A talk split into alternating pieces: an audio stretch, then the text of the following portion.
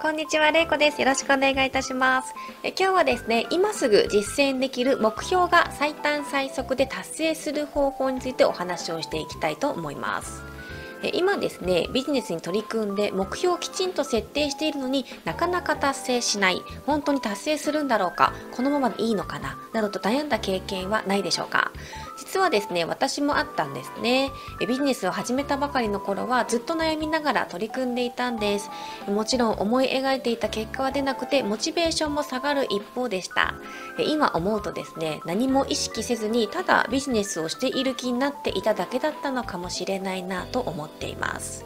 そんな時ですね、ある人から学んだことを実践したところ、全然達成できなかった目標たった1ヶ月で達成できたある方法をお伝えしていきたいと思います。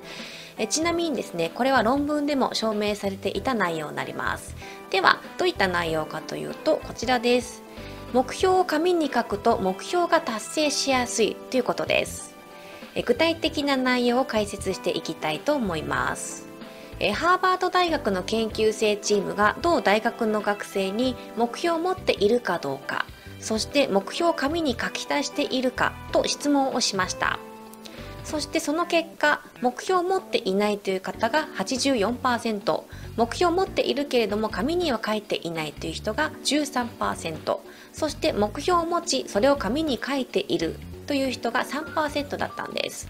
そしてこのアンケートを取ったその10年後なんですがどうなったかというと目標を紙に書いていた3%の卒業生は残り97%の卒業生の10倍の収入を得ていたということが分かりました。なぜ目標を紙に書いた学生は紙に書かなかった学生より10年後に10倍もの年収を得られたんでしょうか？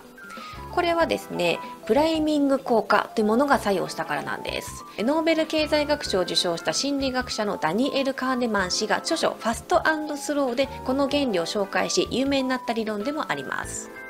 ではこのプライミング効果というのはどういったものかというとあらかじめ受けた刺激によって無意識のうちに行動が影響を受けるという心理効果のことを言います。わかりやすい例を一つ挙げて説明をしていきたいと思います。ある言葉を相手に10回言わせてみてから問題を出すという引っ掛けクイズはご存知でしょうか？例えばですね A さん問題を出す人が「桃太郎って10回言って」と B さんに言いました。そして B さんは「桃太郎桃太郎桃太郎」と10回言いますね。そして A さんが「じゃあ川から流れてくるのは何でしょうか?」とクイズを出します。そうすると B さんはすかさず「桃」と答えたんです。これはですね間違っているんですね。正解は水ですよね。え見事にクイズの前に言わされた桃太郎という言葉が無意識のうちに影響していることが分かったかと思います。えつまりですね目標を紙に書く行為というのはこのプライミング効果の心理効果をうまく使っているということなんです。え紙に書いて目標を意識することにより目標を達成するためにはどうしたらいいか。ということを無意識のうちに考えるようになり自然と情報収集をしたり行動に移すということにつながっていくんです。ということで今日はですね今すぐ実践できる目標が最短最速達成する方法ということでお話をさせていただきました